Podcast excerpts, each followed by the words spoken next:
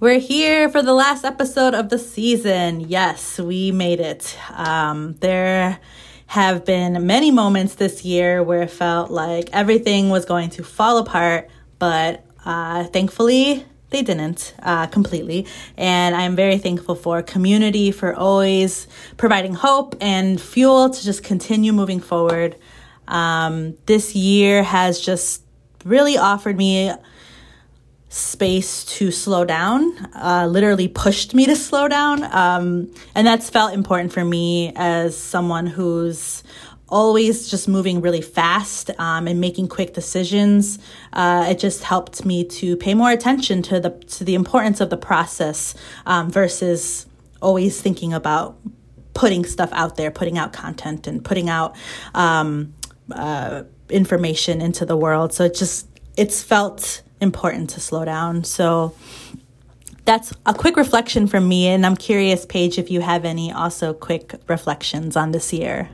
Yeah, I mean, I I think a lot about this word praxis and this idea of sometimes it feeling like you might be spinning in circles, but you're growing out, sort of you're spiraling, right? Um, maybe sometimes you're spiraling down, but I, I, think this was a year where I, I started to uh, to see the patterns and, and, and what happens when you organize for the long term and, and the ways that um, there are cycles and the, the incredible whirlwind that we saw this year was overwhelming and exhausting in, in, so many ways but also i'm you know i'm going into this period of my praxis of reflection and and yes some rest um, where I'm thinking about all the new containers that have been built and all of the relationships, you know, that we had so many more folks get plugged in and so many more projects get started in and skills get developed and all, and and I, you know, we can't always sustain whirlwinds like this summer all the time and I don't know what next year is going to bring but I'm really confident in the the foundation that's been built. I think like mm-hmm. it's it's a lot stronger and a lot wider. Um, so yeah, I am am there's a lot to digest this year. I think all of us are gonna. It's gonna be a long time. I'm excited for the textbooks um, that'll come out one day about 2020. But um, yeah, definitely taking time to kind of slow down and and reflect and think about what was learned and and what to do better next time. And also books, yeah. Yeah, I was gonna say, do you have any books that are on your list uh, to read for winter break? Yeah. So I always have a big stack. I saw a funny tweet today that was like buying books and reading books are very different hobbies, and that really resonated with me. So I have. yeah, I feel called like, out. Ooh. Ooh, exactly. Yes. So I have many, many, many books to read. Um, but definitely, so Freedom Farmers is on my list, which I haven't bought, but I will will get a copy. Um, that Vivi did uh, did a, a interview or a, an episode about, and then I also really want to read Dean Spade's new book on mutual aid. Um, I can't think of a better time to to read that and have that exist. So I'm excited to read that along with a few folks. Nice. What about you? Yeah, I think. Oh. I was gonna try to start reading Capital by Marx, but I decided to read. Uh, it's called like a reader's guide to Capital. Um, I got I bought it on Haymarket Books, and uh, so I'm and and even that is like dense and trying to like break down. But he's but the the the author is really trying to break down like the um everything that Marx is trying to explain, but just like even more broken down. And I did, I also didn't know that Marx uh, didn't fit. You know how there's three volumes of Capital, right? Uh, he only finished the first volume and Engels had to finish the last two volumes for him because he kept writing about capitalism and and capitalism kept evolving so quickly and so like he couldn't he had to keep adding. Anyways, I'm going to stop there. That's what's on my winter to-do list. Um, but let's get to this episode. It's our last episode. Uh, Juliana knows her shit, which makes sense because she's a Virgo. Um, so she was ready for this conversation. Uh, and for folks who don't know Juliana, she is a long term comrade, uh, abolitionist, uh, environmental justice organizer in Chicago. Um, she's the policy director to the Little Village Environmental Justice Organization and just an all around badass. Um, Juliana was really good at breaking down the core ways that folks can confront and challenge environmental racism in our in our own communities, uh, and even describing the ways that environmental racism can look in our communities that we might not recognize on surface level, um, and then the various tactics that folks have taken to disrupt it. Uh, it's a very full episode in the sense of length and amount of information. So definitely have a notebook next to you or a Google Doc open that you can take notes in, uh, or, or just take it all in. Go for a walk and listen to this episode. And um, yeah, what did you appreciate about this episode? So Juliana, absolutely, she's brilliant. Definitely knows her shit, and I yeah, I mean, it, it, I learned so much in terms of history um, and also in, in analysis. I, mean, she's talking about a book that is pretty is dense in and of itself, but is like sort of a primer and is, is somewhat short and straightforward. And I think she does a phenomenal job of adding her her critiques of it and also really talking about it in the context of her experiences. And so there were a couple of things that stood out to me. I mean, number one, just the I don't know why it was so significant for me to hear her say this, but just her naming how consistent the government procedure of how decisions get made that affect our environment as this main primary site of disruption and protest for our movements and you know i just maybe it's because i never want to go back to city hall but the, the important reminder that we will be back there um, and that that is a place that we have to watch what they're doing and, and use that to that as a, as a stage and as a as a, a place to disrupt mm-hmm. um, so i'm thinking more about that and then how you apply that to the climate crisis where consumption behaviors as much as policy and, and land use policies are, are affecting it. So, anyways, that's something I'm thinking about. But also, you know, part of the season, I think there was this common theme of talking about, and this year, this common theme of talking about, you know, our work as neighbors and our mm-hmm. work in local places.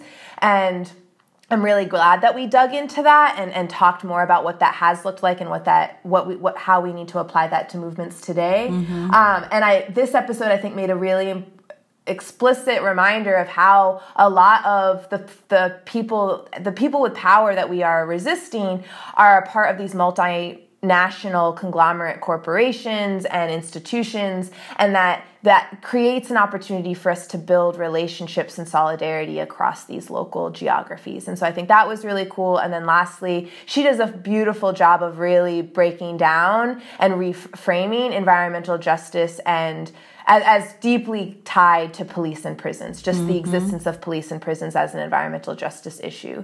Um, so, uh, yeah, I think that was really great. And something we haven't talked about as much, but, um, or I think we mentioned at one point, is that every episode we've been talking to our guests all after the episode is over and asking them to define racial capitalism. And that has just been this wonderful thought exercise to each week hear a different person's take on it. And yeah, you talking about capital. My brother's also reading that book, so we were talking a bit about it over this last week. But anyways, yeah, so that's something that I've really enjoyed and I'm going to be sitting with and thinking about. And if you're become a patron, you can actually he get those sent to your inbox on a weekly basis. So we're going to do something cool with it over uh, next year. So. Yeah, thanks for bringing that up. I, I, I, love those little snippets of our guests uh, just, yeah, interpreting racial capitalism. And everybody has been interpreting it and describing it in different ways. And that's also been really cool to just hear the different ways that racial capitalism manifests in our daily lives. Um, another quick thing, what you, something you brought up in your uh, in the last thing that you said around the emphasis this year on paying attention to our neighbors and, and understanding the importance of our connection to our neighbors. I really appreciated Juliana's emphasis on movements being led by directly impacted community members, right? And and also her stress on the fact that environmental justice work is anti-violence work, um, because what's happening to our communities, air and water and land, is, is all violence uh, on behalf of the state and corporations who work hand in hand in the interest of of capitalism. So yes. Anyways let's tune into this episode. Uh, thank you everybody for for tuning in this this season and for hyping us up on social media um, becoming monthly sustainers on patreon. It really helps us keep going. Um, and then before this last episode begins with juliana we have a few quick words to share from our friends at AirGo radio. So check it out. Hey thanks for having us y'all. Such an honor to be here in the lit review. I feel like I'm in my natural zone of like being a really attentive but unprepared student in the back of the class. So I'm really happy to be here. I feel like I'm back in my, in my zone. But we are proud to be here from AirGo. We consider ourselves movement documentarians. Uh, so we have been archiving and, and building a living narrative of the people, places, spaces, and emerging themes of our progressive and radical movements, not only here in the city, uh, but throughout the country and world. So each week we have a long form conversation with an artist, organizer, culture worker, someone reshaping the culture of Chicago and beyond for the more equitable and creative. Uh, we've been doing it since 2015. Um, y'all were on episodes 59 and 60, and we're now on episode 270. So we've been going for a minute, and it's been really fun to also watch y'all do the work that you do and feel like we're not, you know, alone in these podcast streets anymore. So re- really excited because uh, I think similar to your space, in addition to to covering and archiving some of these stories, we do view AirGo as an educational tool um, and a space for learning and consciousness raising. So after folks come here and check out these books, we can get a little bit more deep dive on some adjacent or connected themes over here at AirGo. We would love for y'all to check us out. Yeah, I can say I being a guest on your show, the conversations I've had have been some of my favorite over the years. And I think they've happened every year. Like there's an annual one, and it's been this really cool sort of like marker of things that I'm thinking about. And I re- have really appreciated the the questions that you ask and the conversations that you're holding. But also just, I mean, it's almost at this point 300 conversations with so many incredible artists and you know organizers and they're organized into like tracks, which is phenomenal. Like y'all are really goals. and I really love what you all do and how you do it. And I highly encourage our listeners to go over. There's a lot of people I'd love to have one day on the Lit Review, but they're probably already on AirGo. So you should go. yeah. well, you can double up. It's not people, we don't have like exclusive NDAs with our guests, you know? Can you let our listeners know where we can uh, hear AirGo Radio? Absolutely. You can find us on all the places you find your podcasts at AIRGO. It's also at AirGo Radio, AIRGO Radio on everything, and airgoradio.com.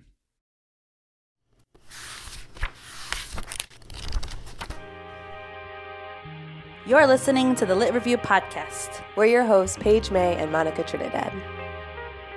I think it's essential for people to learn together in order to be able to understand what we're up against. CPD, shut it down! Pro, shut it down!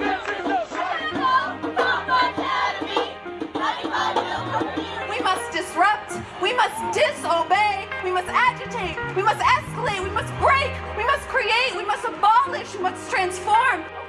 I remember it. She was shot by my help. In sharing our ideas, we're stronger. Welcome to Chicago, this is home for most. This is the home of the wealthy making cameos. This is the house of the heartless, the home of the cold. Man, my dog gets more acknowledgement than homeless folks. This is the house of generations Welcome back, everyone. Um, our guest today is amazing. The last time that I think I saw you was this summer. It was a friend's birthday, and we were like, it was like a stoop, six foot distant circle. And we spent a lot of time talking about bugs. And I was very charmed. And I am so excited to have another chance to just nerd out with you. um, and so, welcome to the show, Juliana. Can you tell us a little bit about who you are, what you do, and why? Yes, thanks, y'all. Um, so I am the daughter of an entomologist, which is why I nerd out about bugs so hard. My mom studies insects. Um, love bugs. Bugs are cool yeah, I, I am a rabble rouser of many hats. I have a hard time thinking through like one part of myself because I think a defining part of myself is I do a million things, and I've always been that way since I was little. I'm a professional intervener into fucked up shit. I'm an organizer. I'm a movement strategist, negotiator in my movement home of the EJ, the environmental justice and climate justice movements. Um, I'm a friend, a sibling of Marcela, a daughter of Carlos and Sandra. Um, you know, I'm a Colombiana Afro-Indígena, Wayuu and Bari. I'm here in Chicago, the ancestral land of the Council of Three Fires, um, the Ojibwe, Odawa, and Potawatomi nations. Um, you know, my home away from my own ancestral lands as a displaced person. Also, shout out to Chi-Nations Youth Council. I wanted to give them some love. Really incredible local crew of intertribal Native young people here. If you have some coin to send them, listeners, please do. And in Chicago, a lot of folks know me for directing policy at the Little Village Environmental Justice Organization. We're a group building self determination, fighting for justice for Little Village residents, and alongside other frontline organizations across the city in a number of places, struggling hard against industrial siting, pollution, racism from the city and the government in order to establish goodness and well being in their lives. Oh, thank you for being with us today, Juliana. I'm so excited to talk about the book From the Ground Up Environmental Racism and the Rise of the Environmental Justice Movement by Luke W. Cole and Sheila R. Foster. Uh, I wish that folks could see you right now because you look amazing. You always have the best earrings on, the best t shirts looking so great on this Zoom right now. Um, and I'm also excited because you we I think we have identical birth charts too. Um, base, basically identical birth charts. Yeah. Basically, Virgo, yeah. Some Virgo love here. Uh, so, can you tell us a little bit about what led you to read this book? I know that you are uh, you are a, a, a, major environmental justice organizer, so obviously we know uh, why you read this book. Um, but can you tell us a little bit more about why you chose um, to to talk about this book today? Yes, um, this is about to be such a Virgo birth chart answer because mainly it's efficient and it's short. It delivers a lot of detail in a slim text it uncommonly covers a few things that are important primers to understand environmental justice work all in one place. That's not normal for, for works about this kind of work or books in general.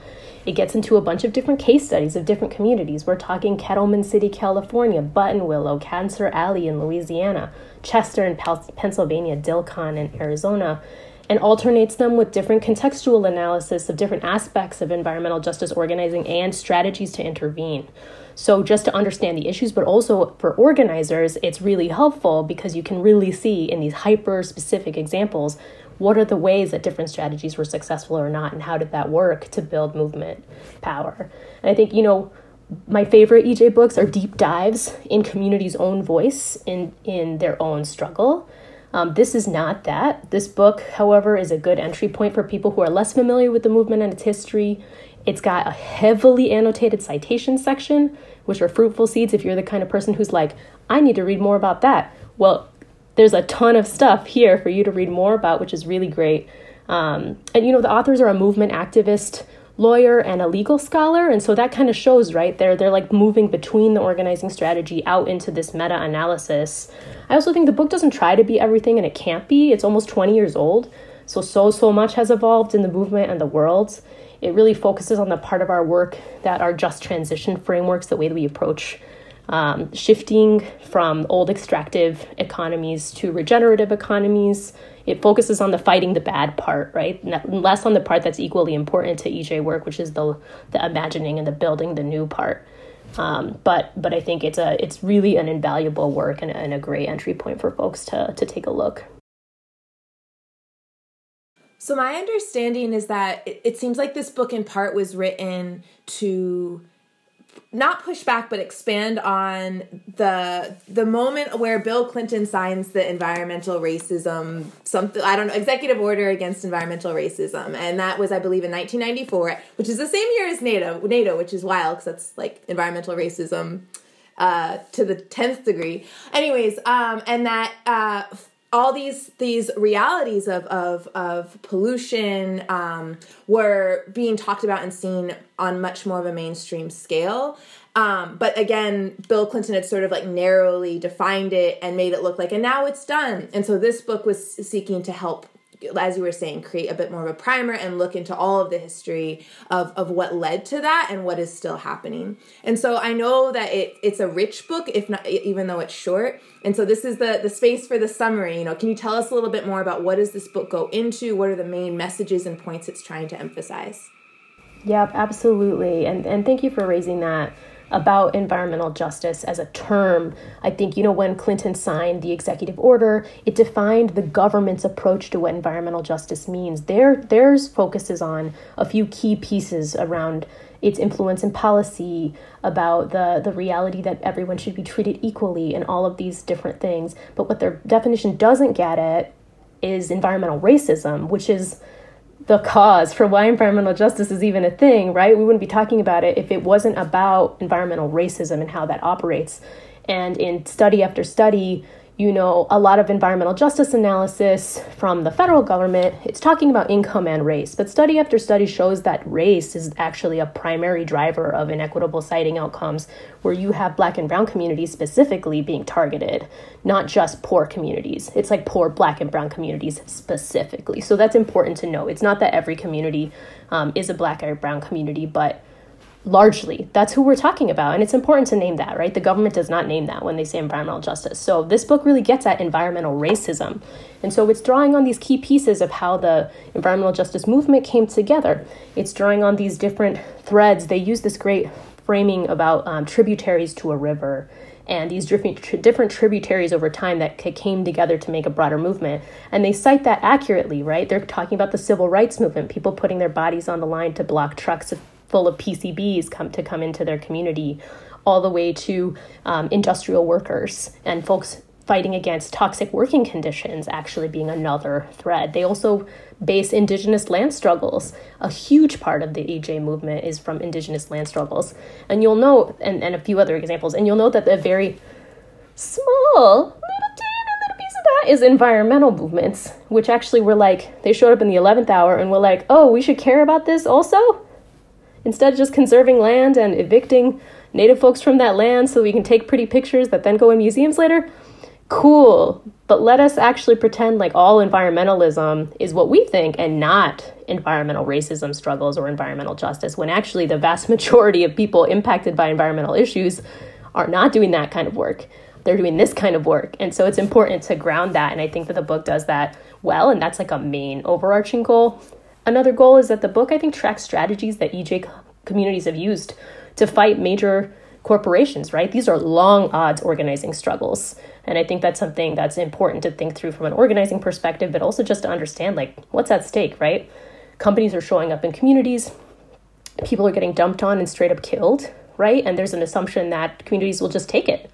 And time and time again, you have like small, scrappy groups of 10 people, 12 people to hundreds of people, you know, as they build movement, fighting back and in many cases winning against multinational global corporations. It's really important to understand how that happens because that's a long odd and folks are transforming their conditions. So I think that's another thing that the book does effectively is that it shows how EJ organizing is actually around um, you know, addressing the the violent disposal of black and black and brown bodies directly, um, really seeing that for what it is, the force that it seeks to exert on communities and um, and that community organizers are actually just regular people who are confronting a reality that they don't get to leave right?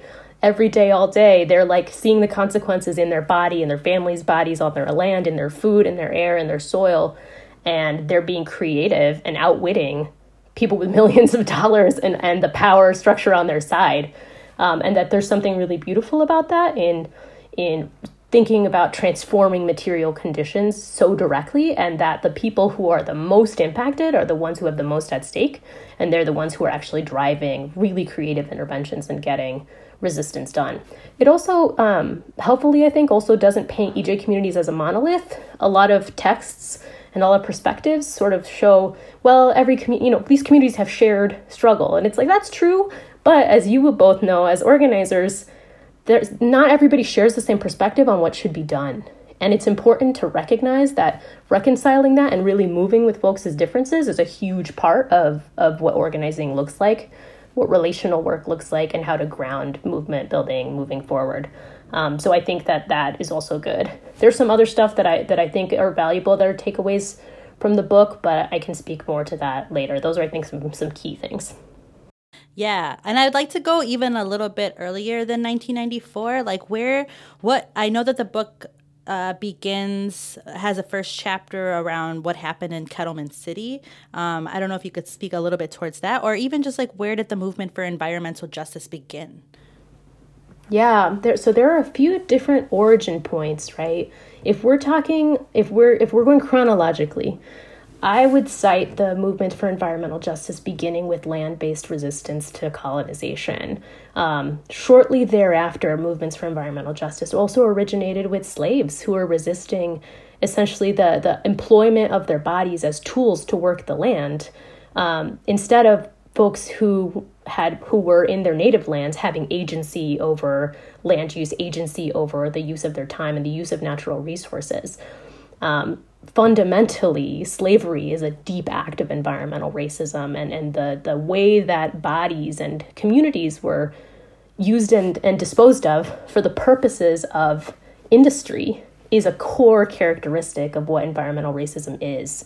So I would cite actually on this land the origins of the movement in the resistance of native communities and the resistance of enslaved people to those conditions that they were facing. Um, that has changed over time, right? Those struggles continue in different forms. In the civil rights tributary into the movement, you had people identifying, right? This isn't just about we don't get to eat at the same lunch counters, we don't, we're not, right, enabled to go to the same schools, but also we are living next to toxic waste dumps. And when they're trying to get rid of their trash, they're throwing it at us, right? And essentially, that the material wealth of the entire United States was conditioned on production and extraction that sees black and brown people as like sides to the main dish of of, of capital um, that that dynamic right was something that I think civil rights organizers started to see, especially in communities in the South, where you just had I mean you had blatant examples of like building public housing complexes on toxic waste dumps. You had trucks full of extremely toxic material just cruising down into communities and dumping stuff in people's backyards, just explicit dumping on people. And organizing against that was part of how people were trying to say, this is not respecting our rights, right? Using a rights based framework. Um, you also, through the labor movement, as you know, as the federal government starts to become aware of, oh, some of these things are toxic, workers knew that years prior because they were in close contact with these wastes. And you had facility struggles inside canning factories. You had the United Farm Workers movement, um, you know, chemicals applied to agriculture.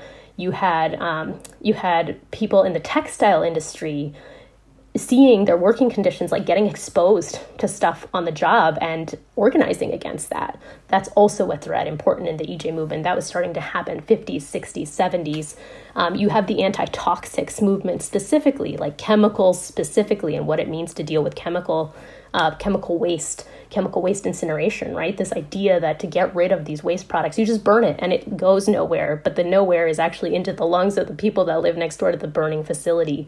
Even last year, right, these threads still continue. Last year, the Chemical Council was in Springfield in Illinois saying this is plastic recycling, right? The city calls uh, metal shredders recyclers. So the recycling rules are actually about large metal shredders and all of these different misnomers about what's actually happening, which is we're producing a huge amount of toxic waste and byproducts in our capital accumulation um, as a nation state and, and these corporations. And what happens to those byproducts? They go to the people who are also seen as waste, as unnecessary, as superfluous in a system where they're not the ones accumulating wealth where we don't get to participate as people with our own agency. Um, and, and the different threads in the environmental justice movement come from different locations in that experience. Um, again, I think there are some parts to be recognized too about the role of academics, some of whom had marginalized identities, who were starting to see in their academic work, whoa, this is not this is a pattern right in doing larger scale analysis of different siting situations like well this is happening in all these different regions. This is happening in all these different ways. By the thousands right and sort of using that to get at the scale question. And then again lastly this much from the traditional environmental movement likes to take a lot of credit and parachute in and think that they do good things. Um, but but have a lot of work to do around moving in solidarity with communities and understanding their own role in focusing government intervention on broad scale equality for everyone and enforcement of laws that are actually enforced best in white communities, affluent communities, and are not enforced equally even when they exist, right? Um, so, so yeah, it, it all through those decades started to come together the first sort of joint summits of different parts of those groups happened in the early 90s before 1994 and you start to see real clashes between the large environmental organizations and EJ groups one really good example is the negotiation of the North American Free Trade Agreement, where folks tried for the first time to sort of work in coalition with each other. Um, the large environmental groups ended up going with the with the state supported strategy and abandoned all of these small frontline communities in the U.S. and Mexico um, to essentially rot when they passed NAFTA. Um, so frontline groups then joined together um, in Jemez in New Mexico and came up with a document called the Jemez Principles for Democratic Organizing, where they lay out um, these are the things you have to be held to when you're going to move in coalition work with each other. And those documents are still used today because the dynamic is still continuing, right, of who gets the focus of what the movement looks like. Um, and who gets the dollars and who gets the the resources or the attention even from government or regulatory bodies but the, that movement, that original core of that movement and understanding where it comes from is super important to get how emerging EJ struggles happen today. It's about regular people recognizing their conditions and rising up and then starting to see that other communities are experiencing the same thing and linking together mutually across geographies. It's not about like a top down, you know, conservationist approach at all. What is someone who's interested in organizing their community against environmental injustices that are happening, what are some of the common practices or structures that are lifted up in this book that folks might be able to immediately apply or try to incorporate into their work? I know there's a whole chapter about I think it's called like environmental justice practices and so if you could summarize that as well. Yes, absolutely.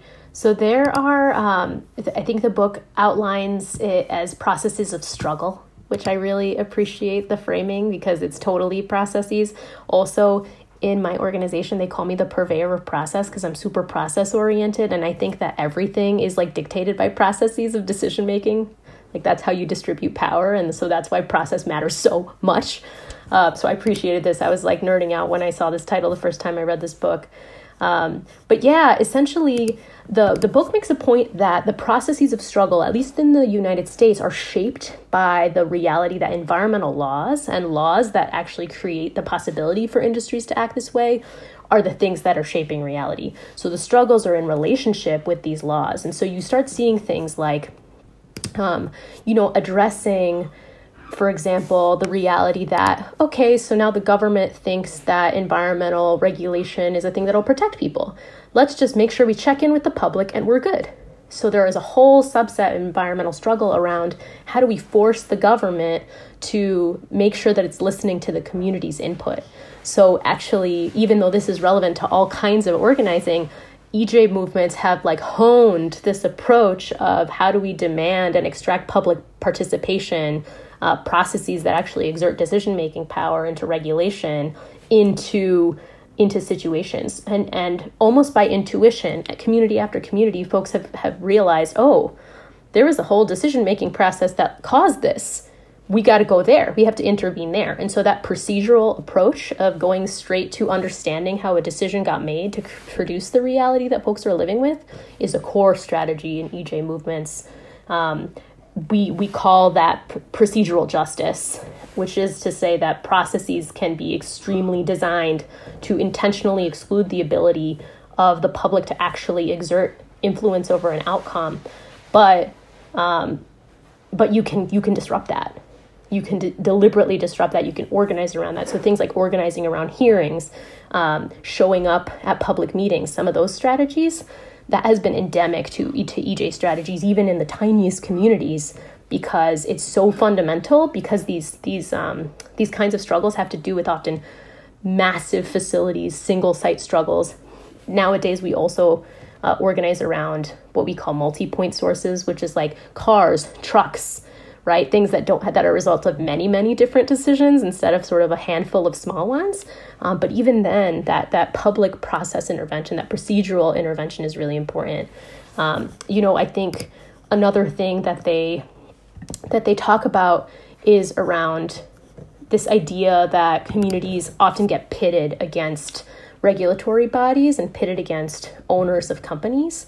Um, and and one of the ways that that happens is you end up getting sort of a bifurcated organizing approach where often communities are both working through the system to understand like the technical aspects of what's happening like looking at permits calling the regulatory agencies trying to understand like this chemical name is like this long. What the fuck is that? Right? Am i allowed to curse? I don't know. Um, and and essentially really digging into that scientific legal technical part of the work and then also doing nonviolent direct action working outside the system. And you know you'll sometimes you'll even have groups that are both at the same meeting. Some people are inside and some people are outside and they're using they're working together strategically to produce an outcome. And because of the nature of environmental racism um, you know being legal technical language even that obscures what's actually happening. I gave the example of recyclers right? Um, communities have had to skill way up to de- to debunk and dismantle all of this obscurity to get at what the truth is of what's going on, which in that case is they're burning toxic waste. They're trying to burn medical waste in my front yard. Um, so that so that sort of bifurcated two system strategy is also really really common amongst um, amongst EJ groups. I think a, a, last thing that I that I'll note here that is part in that chapter and part in another chapter called transformational politics is that EJ organizations again we operate in networks. So often these institutions think they're dealing with one community and one organization, but actually we're in constant perpetually growing formation with peers locally and with peers across the country. Um, so I'll give an example about how that operated here. Hilco, the company that acquired the coal plant and is wreaking major havoc and destruction in Little Village, um, where the community shut that plant down along with um, Pilsen Environmental Rights and Reform Organization shutting down Fisk in, in Pilsen. That company just is trying to buy another facility in Philly. So at LVEJO, we're working with Philly Thrive and we're jointly organizing against the same the same multinational company in two different places. And that's just a tiny little microcosm, but that's sort of standard practice in in EJ organizing. We don't just start here and think here. The folks who are locally impacted should be driving decision making, but we strategize and build across geography as like a core part of how we get things done against big multinational companies often because the things that hurt them most, right? Shocks, shocks to their stock price, influence um, to their reputations, messing with their donations, right? The the head of Hilco sitting on the police foundation board, for example, as one of the directors is a good example, right? The way that they like try and embed themselves into power structures. You have to organize across geography to be effective against institutions like that. So those are sort of just three core ways that they pull those strategies out um, in in the book, but but I think they do a good job of sort of identifying this is a pattern of how this how this work happens in different communities. Mm-hmm. Yeah, and I wanna I wanna get into everything you're describing, but in, in very concrete examples, right, of current environmental justice struggles. Like you mentioned, Hilco, um, and then there's also the struggle against General Iron right now on the southeast side. Um, but before we go deeper there, can you just say give us one main takeaway that you have from this book? Totally. I think one takeaway here that I, that I think the book does a good job of highlighting and is something that's really key to the movement in general is is this idea of we speak for ourselves and um, and I would even derive just the people who are most impacted themselves are the source of the brilliance that we need. For organizing against environmental racism to be successful or organizing in general to be successful the EJ movement position is that Folks who are most impacted should be prioritized, should be supported to be in positions of leadership. Um, people for whom lifelong fence line struggles are defining everything in their lives, for whom their outcomes are at stake, the outcomes of their kids, their grandparents, their relatives. Um, and people who, because of that, are willing to push and innovate and use tactics and strategies that folks who have less at stake are not willing to use or take risks to use. Um, those are the people who should be driving our movement strategy overall and who should be driving campaigns locally. I think that takeaway is super important, especially in an era of social media where we're building across larger geographies, in an era where folks are able to get followings as organizers, um, in an era where people are able to move just at all, right? Um, it's still important to, like, at the end of the day, is this holding to the principle of the person who's the most impacted has a say and that we're focusing on like deliberating and supporting people to like exert that influence over the process versus we're doing what we want um, as people further and further removed from a situation and that and that's governing what's happening right? As soon as that starts to happen we got to check ourselves and get go back to that source principle of self-determination are the people determining themselves what the future of a campaign or outcome is going to be. Can you speak more to how this book has influenced the ways that you organize today Yes, um, so much has is been really helpful in this book, and I think that there were some things that I had learned bits and pieces of, but this book really did a good job of pulling the threads together in a way that just like was like, yes, I get that. Um, you know, there are a couple of chapters with some meta analysis that I find really helpful and useful. Uh, one is about environmental racism and how land use planning specifically has isolated and economically suppressed black and brown communities. I see that happening in Chicago as an active, ongoing process, um, and that government and corporate entities together have specifically targeted these communities. Again, an active, ongoing process, and especially here in Chicago. In my experience, a lot more of us know about forces like redlining than we do about industrial siting if we think about social justice movements and like our popular education writ large, um, I think that's a fair generalization. I don't tend to generalize, but I think that's a fair one. Um, but both have really accelerated mass death in Black and Brown communities. And I think it's important for organizers to understand the basics of those histories and how they operate because it actually does drive outcomes across a bunch of different issues. Um, and so I think about that a lot in my own work um, when I'm thinking about how is this cre- producing different realities and what does that manifest like in folks' lives. Um, a good example is the book runs through this example of how white planning boards have rezoned black and brown communities into industrial area designations without you know folks knowing in a lot of cases. So you have these white boards just being like we think this part should be industrial. Cool let's do it. And like often neighbors don't even know that that's happening a version of that happened here, right? Um, when Chicago designated planned manufacturing districts. Um, you know, these whiteboards, the, the technical term for that process is called expulsive zoning, um, where you're like getting rid of residential classifications and, in theory, residential uh, homes, but people aren't actually leaving because you didn't tell them that you are doing that. you know, um, in Chicago, with the creation of the planned manufacturing districts, many of whom folks would recognize as being the geographies where you had pet coke struggles, where you had the struggles against the coal plants, where you have um, incinerators in West Garfield Park that shut down in the 90s.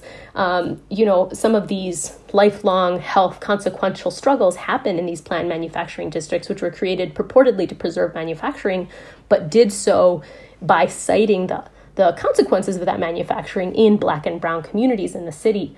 Um, so I think about that that zoning dynamic a lot because they use that to do all sorts of things, not just industrial siting. And I was thinking about this this morning. I was reflecting on when we were all waging together the No Cop Academy struggle that we came through and made a presentation on the Northwest Plan Manufacturing District to the crew, and that the city had created this industrial zone in West Garfield Park, right? Folks didn't know that that was there but they created this zone and they drew it when they drew the map. They specifically cut out the corner where Orr High School is located. So it's like a perfect square except this little notch because they wanted to pretend that this area did, was not up against folks' homes and was not up against a vastly majority black high school. And then that they, in the code for that zone, put in loopholes for polluters to put whatever they want in that part of the neighborhood and gave themselves the same loopholes for policing facilities. And then they used that loophole to fast track the cop academy. So the city's same practices around zoning, right? The same root causes around devaluing black and brown lives, they use that to drive outcomes environmentally or otherwise. And I think you know, folks had no idea about that, and the city counted on that when they fast tracked their plan, right? We came in after it had already kind of moved through some of the planning process to be like this is what they're doing you know? But they counted on us not having that that connectivity that like understanding of these technical parts of the siting that normally relate over here um, and they're using that right to do some of the things that they want to do because they understand the control of land controlling where things happen ultimately drives outcomes that they want and that we don't want as a movement. So that's one way that the book has really supported my thinking you know about how the governance of land and industry violently messes with our people and that they like deliberately work together with these siting strategies to do that. You know, another strategy that they call out that I think about a lot in the book is the Um, the academics call this the path of least resistance siting strategy, which is that literally companies and the government will look for neighborhoods where they think people are so disempowered that they can drop something there and folks won't fight back. Like they're banking on people not fighting back, people not knowing what's going on and not fighting back, and literally banking. They use that to exert even more profit. And so that they can literally kill people and folks won't fight back and won't know that the company is responsible or that the government is responsible. They've attempted that in a number of situations in different Chicago neighborhoods um, where, where there are these assumptions that because the community is not organized around environmental issues, they're not going to know, right? They, they might experience some differences in their health, but they're not going to be able to pinpoint it to any given source. Companies also rely on that strategy to site a bunch of things in one place, right? Then they can be like, oh, this that, you're coughing because of that person, not because of us. Like, sure, we produce some pollution, but they produce more. And it and it leads to this inability for communities to pinpoint what the source is of their misery and that's something that they do on purpose this is particularly on my mind right now because we're seeing a spate of warehouse facilities coming through the south and southwest side from small to large being sited and potentially sited in communities that don't have a history of organizing around environmental issues that might not even have civic or social organizations or formations generally um, and they're they're taking advantage of that, right? They're going to drop Amazon warehouses on neighborhoods that don't even know what environmental justice is because they haven't had facility struggles historically. And I'm I'm like seeing before my eyes, right, the use of these practices to to create future frontline communities, dozens more EJ communities in Chicago, and that's my like waking nightmare, right? But they're banking on organizers not knowing the way that they go about this so that they won't know when to resist, right? At what point they they start to fight back until it's already happened, right? Until they're already after the end of the process. They've already gotten all the permits. Then the people start to see the walls go up of the building and they're like, what's this? You know? Um, they're counting on that. And so really keeping that central in my mind helps me stay sharp on um, on what we need to be looking for, the what patterns also we need to be seeing um, you know, one last thing that I find that paired with in the real world often is a like deliberate strategy to, I mean, I think this is this is like a form of gaslighting to essentially like culturally invest or um, or otherwise throw resources at, at the same region that they're deliberately targeting. So with one hand, there's the Invest Southwest strategy from the mayor's office, and with the other, you know, and let's name um, like cultural resources into these communities. And with the other hand, we will also site future warehousing facilities in those same neighborhoods. Same administration, but it's a distraction, right? It's like, let's put a nice name on this thing over here, and then simultaneously buy folks off um, and distract people from noticing what else is happening in their community. That's also a city initiative. Um, and that that's deliberately coordinated in ways that I think um, I think we all have growth to do around understanding, especially because they're getting savvier and savvier on, on, on how they employ those strategies and like the modern evolution of these sort of historical historical tactics. I really appreciate that answer for so many reasons. Number one, um, I, I, correct me if I'm wrong, but it seems like the book really focuses on very important stories of communities uh, resisting toxic pollution from corporations and that is a somewhat narrow in i would i think that that's a narrow way of thinking about what environmental justice movements look like when we only focus on rather obvious examples of like you put this chemical into the environment and it makes people sick. And so i really like how you're bringing up. It's also about maps and who creates the maps and who creates um, the map uh, the who has control to land and and access. Uh, and i think that when we do that it helps us understand right? The we had a guest earlier vivi was on talking about black farmers and we see that that is an environmental justice struggle as well over a fight of access to land and ability of self determination and the means of self determination right? We see the 40 acres and a mule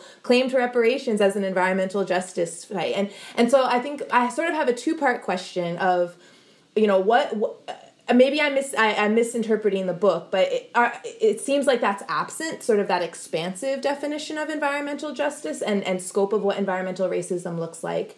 And so I'm wondering if you could speak to um, your definition of those terms and what do you see them as including? Uh, and what are you, and, and, then also, are there other things that you feel are maybe missing from the book? Uh, recognizing it's 20 years old, nothing can do everything. So maybe it's not a critique, but just what else, what are other stories and scopes of work that are not as included?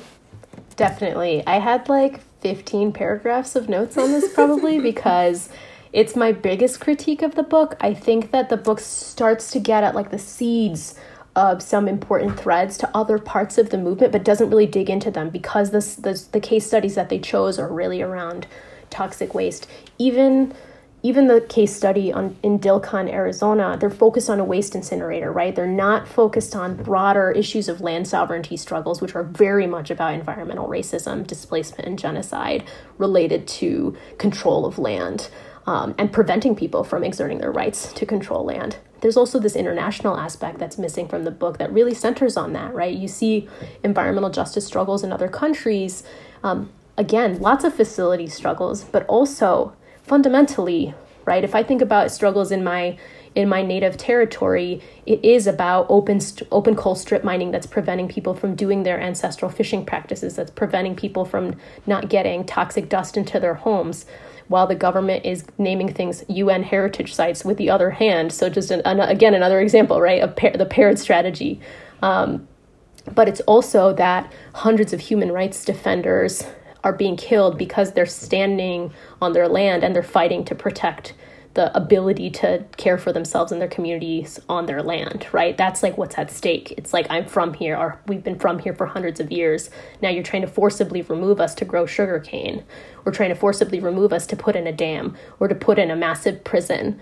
Um, that land defense is critical to an understanding of what environmental justice looks like in an actualized way and how environmental racism operates to, to um, forcibly remove people from land and to make decisions about land that fuel neoliberal trade policies and fuel capital accumulation while literally running black and brown people over, right? Literally running indigenous people over. Um, I think the other thing that's super missing for me is I think about environmental justice work as anti violence work. It's about violence. The thing that's happening is violent, and we have to name it that way. We can't just like avoid that um, in, in engaging with the movement work, right? There's the slow violence of poison and toxins, right? Where like literally you're just shaving years off people's lives, not just through the exposure, but the, the stress of the mental health of being poisoned and then policed in the same community, right? Um, it's also around working to end state violence against black and brown people, period, right? Generally, what does that mean? Tearing down prisons and jails, liberate, liberating people from conditions that are choking them, literally, depriving people of the ability to breathe, literally, right? Work to end white supremacy, work inside of and outside of our organizations to dismantle anti black racism, work to abolish policing and the end of the carceral and military state. Those are all under environmental justice struggles. And many frontline groups work on both, right? LVEJO does, and people sometimes think we're the anomaly. That we're not. Like folks who are working in response to material conditions in communities find themselves working on the sites of violence, and that's important for us to understand. Um, that could be a whole separate book, but I think like for me that's key. It's also key to why I do this work specifically. Um, you know, every and, and and to really understand like how the, how these forces of violence function jointly um, is important to environmental racism, especially in the United States, but also everywhere. Everything from like how prisons are built on toxic brownfields, right? The Cook County Jail was built right next to a site that ended up uh, producing polluted, toxic uh, roof tiles. That one of the biggest Superfund sites in Chicago, extremely toxic land that the community won and transformed into a park um, where young people now run a, a restorative justice uh, alternatives to policing program. The Cook County Jail people wanted it to be a parking lot. They didn't win that fight. Um, but you know, all the way to how climate disasters happen, um, it, all the way from like Hurricane Sandy to Hurricane Maria, for example, and the nation states use that to then abruptly militarize, right? And abruptly take resources back when folks are literally struggling to get clean water. They're coming in and taking people's homes, taking people's land, cracking down violently. These forces work together to ensure that the means of control always lay with government and always lay with industry. And it's really important to think through how the protection of private property um, around policing, the private property we're talking about wasn't just homes, it's like money making facilities, you know? Uh, I think about this history specifically in Chicago, specifically on the southeast side, how the steel industry was crucial to the building of the of the cops. Um, they were some of the first suppliers of weapons to police, right? Clubs and other weapons. Um, they in cracking down on Mexican immigrants who were laboring in, inside of steel shops, right, inside of steel factories. Um, you've got that really violent, horrible crackdown confrontations that are part of that history. That is environmental justice work. The like work to resist that sort of suppression, to establish better working conditions, and to connect the issues of they're making us sick at work, and it's not just because of the pollution and then they're following us home and they're poli- policing our bodies that's a continuum and all of that is is under the umbrella of what we should be considering environmental racism because literally the environments where you work where you play where you where you live where you're trying to to have a life are being constrained and suppressed and violently controlled for the purposes of other people's capital accumulation. They're they're working in tandem. That's why those systems exist. And so it's really really important when folks think about environmental justice. Justice looks like the end to those systems. Justice doesn't just look like canceling polluters one at a time, right? Justice doesn't look like transforming into a cleaner type of manufacturing. It's also about why does that manufacturing company have a security force that's policing the young people who live next door? it's both questions at once. You brought up uh, chemical, you know, weapons in terms of uh, in connection to Chicago policing, and it makes me think about the Memorial Day massacre that happened in 1937 on the southeast side, uh, a few blocks away from where I grew up. And um, at this time, I mean, and this was like you know laborers that were um, striking against unfair conditions at Republic Steel, and um, uh, they were retaliated against right by Republic Steel and and by Chicago police, and they had the police had tear gas. They threw tear gas at them, and the, at this time, police were not issued tear gas, right? This was issued by Republic Steel um, to protect the, their their factories and, and their and their production, right? So, absolutely, what you know, what you're saying, just like it, this, it just is horrible. It's absolutely horrible. Um, but I want to say you brought up also uh, the Cook County Jail, which is located in in South South Lawndale, uh, which is right next to the neighborhood of Little Village. Um, and earlier this year, a few artists, including myself, uh, uh with for the People Artists Collective, we worked with LVEJO to create posters that brought attention to this extremely harmful demolition of the old Crawford coal plant that Hilco presided over um, with Lori Lightfoot's Greenlight. Um, and this happened during the pandemic in, in June of 2020 when folks were already vulnerable, particularly um, folks in Little Village. Um, and I live about a mile from where this happened, and our, our air purifiers run constantly, especially when we open our doors or our windows. The, the air purifiers just are on full blast because they're like, what is this shit in the air? Um, and in all of the neighborhoods I've lived in, this is some of the worst air quality I've ever experienced. Um, so, can you talk a little bit more about what happened in this incident of uh, extreme environmental racism, of violence, and, and how LVEJO is fighting against Hilco? Yes, absolutely. So the the the sort of very concise history of this site is that there was a coal plant that ran um, at the Crawford site for decades. Um, this coal plant was causing death in the community. You know, 43 people prematurely dying every year, hundreds of asthma attacks, thousands of missed days of work and school, extreme consequences for the community. The community waged a battle for 12 years and ultimately won that, that battle through very, very intense organizing. Um, to get the facility shut down. I mentioned Fisk earlier, that's less than two miles away in Pilsen, so these facilities were operating at the same time.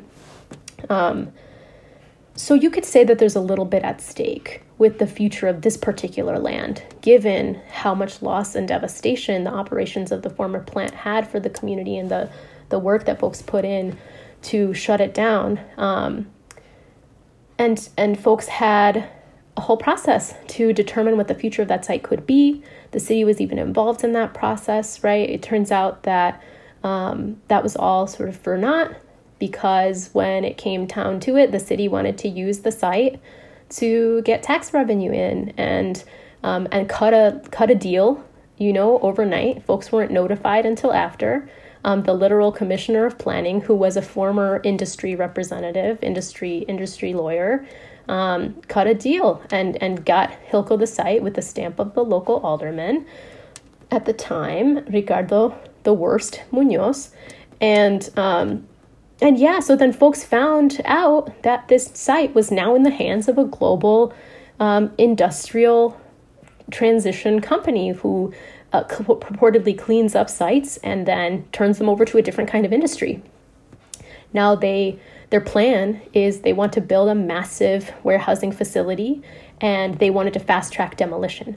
So they were going left and right trying to make the demolition happen as fast as possible, um, including on April 11th, they utilized a tactic that hadn't been used in 10 years in Chicago because it's so dangerous, um, called an implosion, where they put explosives on the inside of something in order to collapse it. Um, they were able to get special permitting for this because, again, this is not a practice that's used anymore. They stopped actually using it after they were using it to demolish public housing complexes, and folks were getting major lifelong consequences due to inhaling massive amounts of asbestos, right?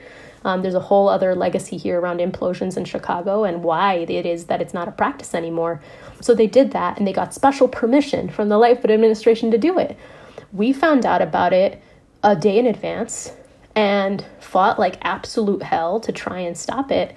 We weren't able to do that. I mean, they they hid it from the community on purpose. Turned out that the local alderman knew a week in advance. I'll never forget that no matter what he does on anything else ever, and didn't didn't try and stop it. Um, and so they went ahead. So this implosion covered the community. It shook the ground in the community, and it covered the community and adjacent neighborhoods for many many blocks with a fine layer of polluted toxic dust.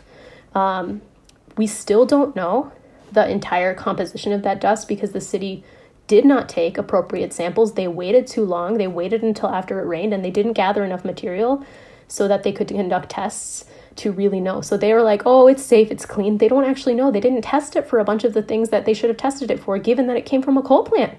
Like, period. They, they, they can say that as many times as they want. They don't know. The community will never know what was in that dust.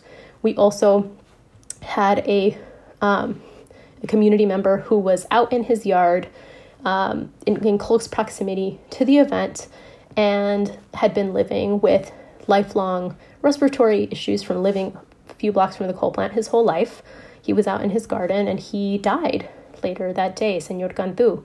Um, and, and, you know, his like his death coming so close on the heels of the event, as well as many community members suffering extreme health consequences. Um, you know, over by where you live, Monica, and even further away, people reporting like their asthma w- way worse than usual, really struggling to breathe, um, struggling to sleep, all sorts of stuff. Um, you know, there, there are going to be lifelong consequences here. On top of that, to do this during a pandemic, when we know that the risk of transmission of COVID goes up eight times over in the presence of particulate matter, to then flood a community with particulate matter that already had some of the highest COVID rates in the state and has consistently been in the one, the top one, two, or three spot um, of, of the highest rates in the state is an act of, of an act of extreme violence, extreme negligence and violence. Um, they they also didn't consider, and we also in our communications with them to try and stop this, made it really clear that people incarcerated at Cook County, much like the rest of the residents of the community, are trapped with this event and trapped with this air. And in their mitigation after the fact, they handed out some shoddy masks to a few people, like two masks a household when you have multiple households in uh, one home. It's like not even remotely enough, and, and a few like car cleaning gift certificates to a local car wash. Um, they refused to help the people at Cook County Jail. They refused to include them in their in their outreach about how dangerous this was. We had to figure out ways to try and communicate with folks so that they would understand the conditions that they might be experiencing, right? Like the increase in breathing problems, like getting justice and health care inside a facility that's contingent on devaluing people's bodies is hard enough. And then the city just clobbers people already who are trapped in the path of COVID with additional risks to their life. It's unconscionable. it's a horrible tragedy. Um, and and we've been fighting back against the company, you know, before and after the event. But um, but they continued. You know, the city paused demolitions for a little while. Then we find out that they're demolishing pieces of the building again, and then over and over again, this dynamic continued where the company has an extreme investment of demolishing this building and getting profit back out of it as fast as possible, and the city is very happy to help facilitate that. And recently, it's become really clear that it's not just that they think warehousing is an economic driver for the city's future. They're kind of hanging their future on this driver and indeed, when the city tried to push an air quality ordinance that um, that adjusted some zoning measures, a hallmark of that was that they included a carve out for warehouses. So where they did some minor minor zoning process improvements for some kinds of facilities, but not warehouses though, that's a whole different thing. It's because they have huge dollars coming in from companies who are looking at Chicago, which has um, very nearby, another major site of EJ Struggle, the third largest intermodal facility in the world, the largest two are in China. Um, they're counting on Chicago to move their goods. You know, the good, they're thinking about this as a, a goods movement ter- territory. And so companies like Hilco have a lot at stake in getting more distributor renters into the city and getting more profits into the city's coffers, right? Um, the city was also very glad to help Cook County give them a massive public incentive, right? That wasn't even city, that's city resident tax dollars, but through Cook County. So the city gets the property taxes and Cook County gives away the incentive. I mean, it was like, it's some like really evil genius, terrible stuff. Um, so, you know, that's, and that's, that's just Hilco. And now we're seeing right? There's a new Amazon facility in Bridgeport. There's a warehouse coming to McKinley Park. We're looking at some in Englewood. We're looking at more on the southeast side. We're, we're hearing about some in Austin. Like it's it's happening. They're turning the volume way up. Um, so I think the things that we're thinking about now are support, continuing to support and fight the local struggle, but also building with our EJ family in other parts of the city to support all around us, everyone else who's about to get clobbered, um, with with this same trade off around health um, and, and this false choice between work and and and you know and and a paycheck and people's health and their ability to like actually even just stay alive it's really remarkable, I think, how much of a strong EJ tradition Chicago has and, and how many environmental crises are happening in this moment.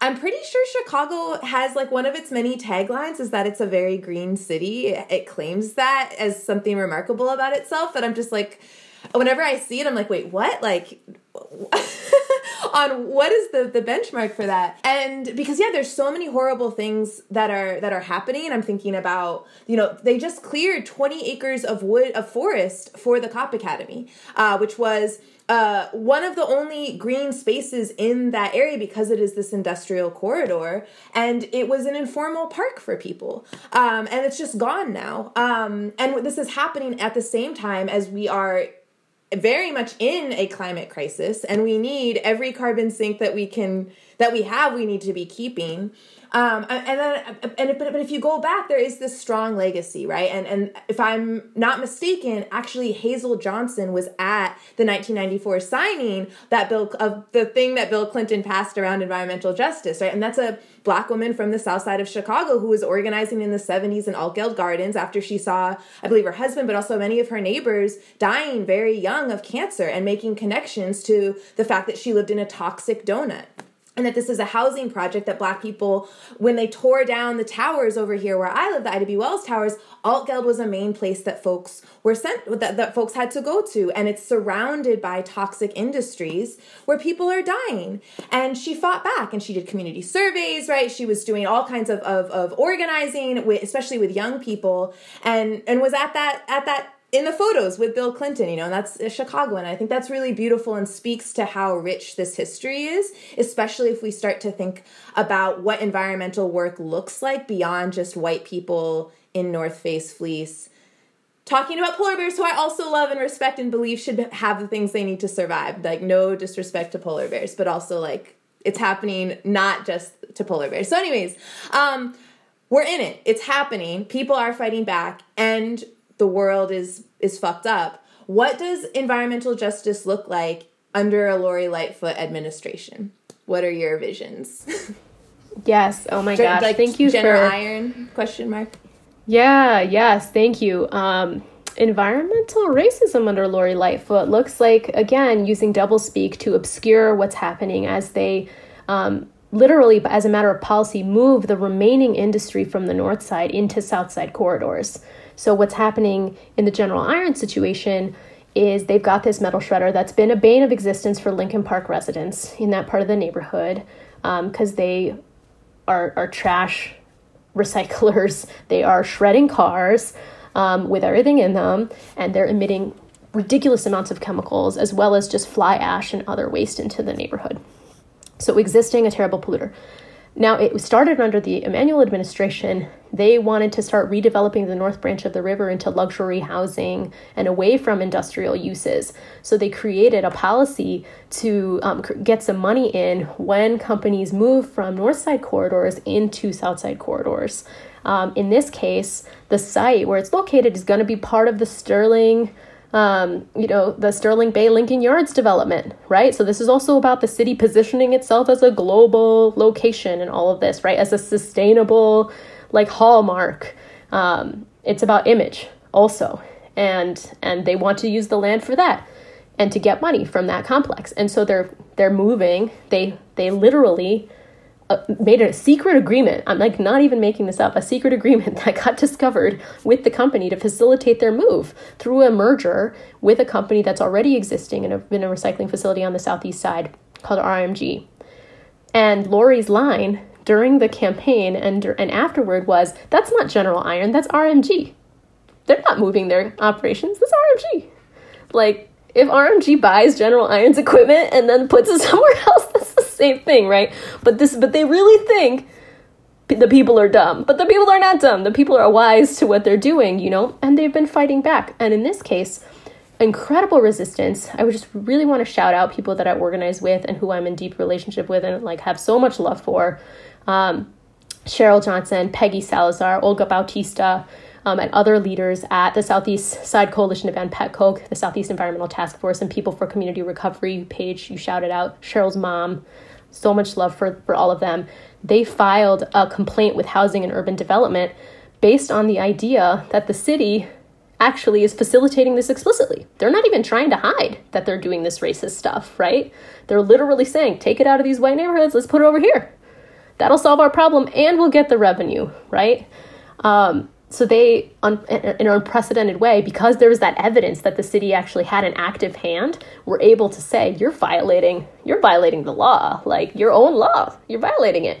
Um, the other thing too is that we had commissioned together an analysis through the natural resources defense council of the cumulative impacts of pollution as well as folks' population vulnerability in one map.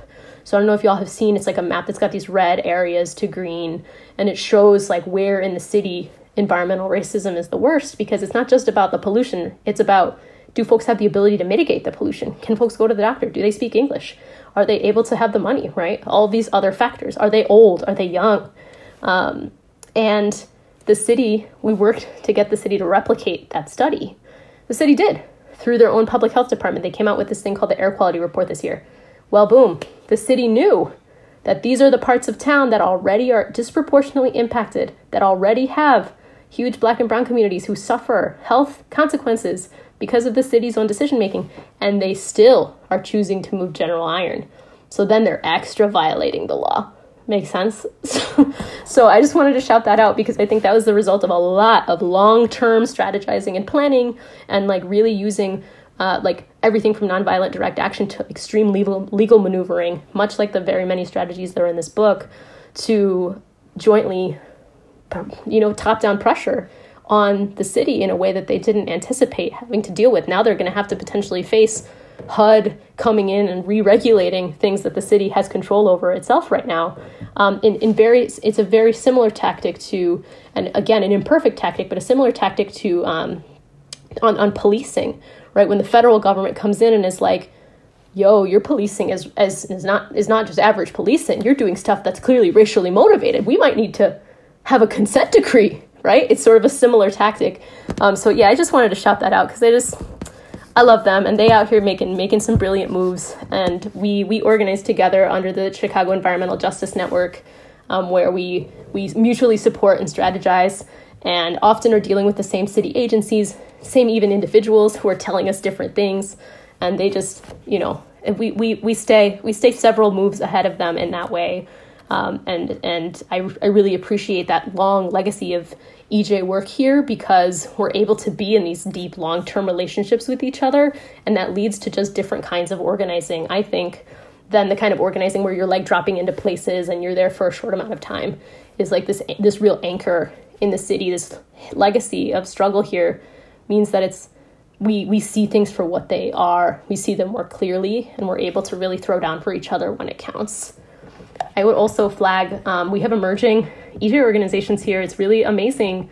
Um, not the conditions that have created the need for them, but just folks rising up, right? I, I want to shout out under that lens Neighbors for Environmental Justice in McKinley Park. They're out here doing incredible things, fighting the expansion of a massive asphalt facility um, right across from their park, right like like feet from schools. Um, it's horrible. The smell is horrible and like full of carcinogenic toxins. Like that smell means something. Um, and the city just let that let that polluter expand. And you know who makes a ton of money from the the city contracts to that company, right? The city doesn't just like put it there; it makes asphalt for the city. So as you can see, you know, the city is playing an active hand. The Lightfoot administration plays an active hand in environmental racism, and communities are playing, you know, extreme and active roles in fighting back. Um, and and again, you know, with the with the influx of warehousing facility in the city, bankrolling their future on warehousing income to the city, um, I anticipate, fortunately, we'll be able to support that. Unfortunately, communities are going to start needing to organize around EJ issues in places that they haven't historically, um, and that and you know we'll be there to back folks up and to support as much as we can as as that starts to happen. We're trying to give folks a heads up where we start to see sites coming and you know and and connecting the dots. We're um, one of our incredible organizers at, in our crew, Jose Acosta Cordova. He's our environmental um, planning and research organizer he's working with some folks to put together a warehousing town hall sometime in the new year where we're really going to break down with the warehouse workers for justice and some other folks like what is coming and and to try and support folks to understand what their community might be facing um, and and to you know to continue to grow out that longer legacy of of EJ into these um, communities and spaces for folks to recognize when they are faced with these realities like they're not alone we have a crew here and we roll hard in Chicago. And so whatever is going to go down, like we'll go down fighting, you know, and fighting for justice together.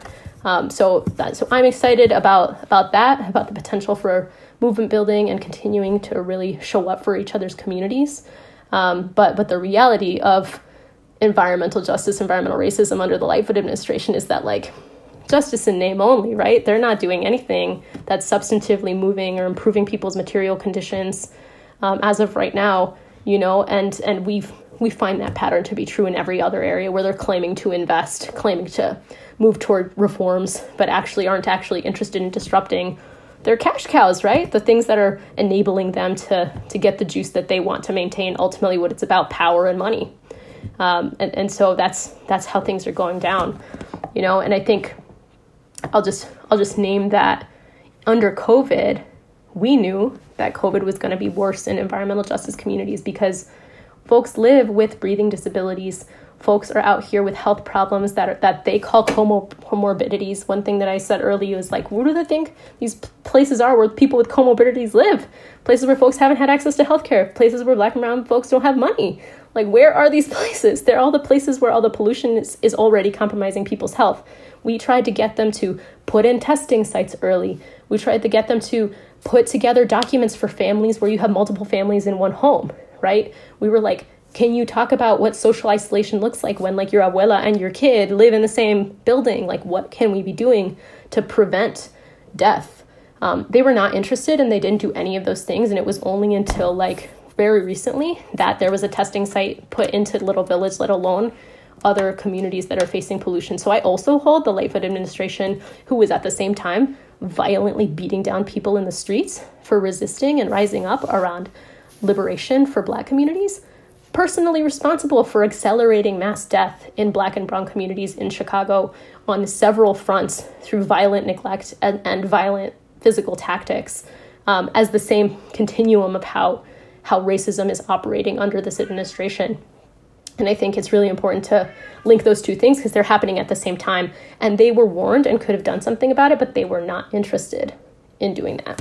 I know we're nearing the end. Is there anything else that you wanted to say or add in addition to the gifts you've already given us this hour? Yes, I think that the last thing that I would say is that despite the fuckery, despite the long odds, despite the incredible top down pressure that is straight up trying to undermine, discount, render invisible black and brown communities and the things we're trying to do, um, I continually, my fire is continually kindled and rekindled by just the straight bossery of communities rising up and, and taking care of each other. It's like, oh, the state's not going to get our we have our backs. We will feed each other. We will make sure each other have access to what we need. We'll find innovative ways around this. Um, and yeah, just that work is an, a very important part of the resistance. I, in my understandings, right, I squarely cite Assata's Daughters work in that frame also, right? In build in building ways of, of caring and mutuality and liberation that's sited and grounded in the land and that is in opposition to the the structures around us. I want to shout out Farm Food Familias. Y'all had Vivi on here. Vivi and Taryn Randall have been doing incredible organizing with amazing chefs like Roberto Perez, Chef Fresh, Roberson, to create food and to feed 350 meals of fresh chef prepared food every week to families in Little Village, Englewood, and South Shore. That project came together out of necessity under these conditions, but has has created incredible opportunities for folks to build deepen connections, to check in on each other, um, and and some of these these operations around mutuality, around taking care of ourselves, I think are just like to be humbly and um, incredibly like honored and respected by all organizers doing any kind of oppositional work.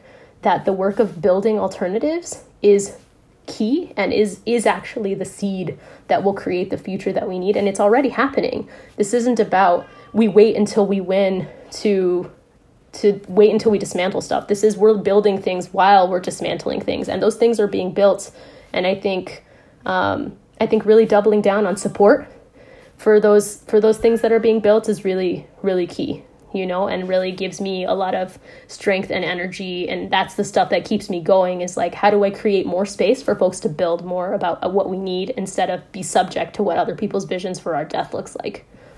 Well, thank you so much for being with us today, Juliana. I learned a lot in this conversation, and I wish we could talk to you every week.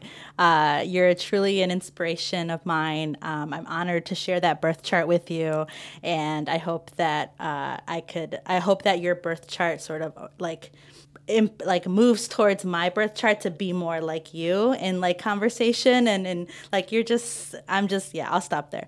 Um, can you uh, can you leave us with your favorite passage from this book again for folks listening? The book is called From the Ground Up: uh, Environmental Racism and the Rise of the Environmental Justice Movement. Uh, take it away, Juliana. Thank you. It turns out that this is my selection and uh, my cat's also selection. I had a hard time picking a passage, but here's one of them that I enjoy. Um, this is on page 152.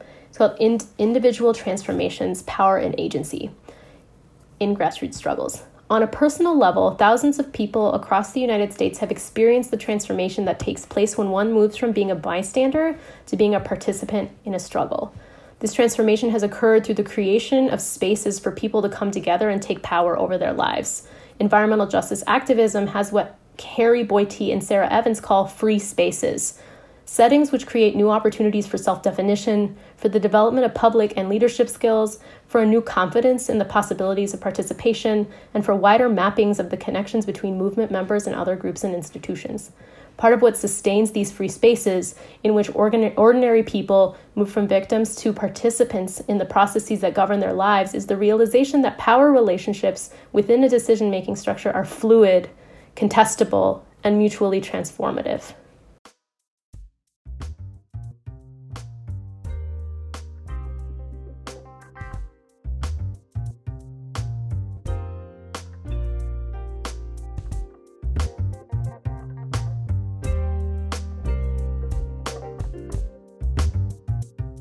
Thanks so much for listening to another episode of The Lit Review, a podcast where we interview people we love and respect about books to help grow our movement. We are your co hosts, Monica Trinidad and Page May, two Chicago based abolitionist organizers.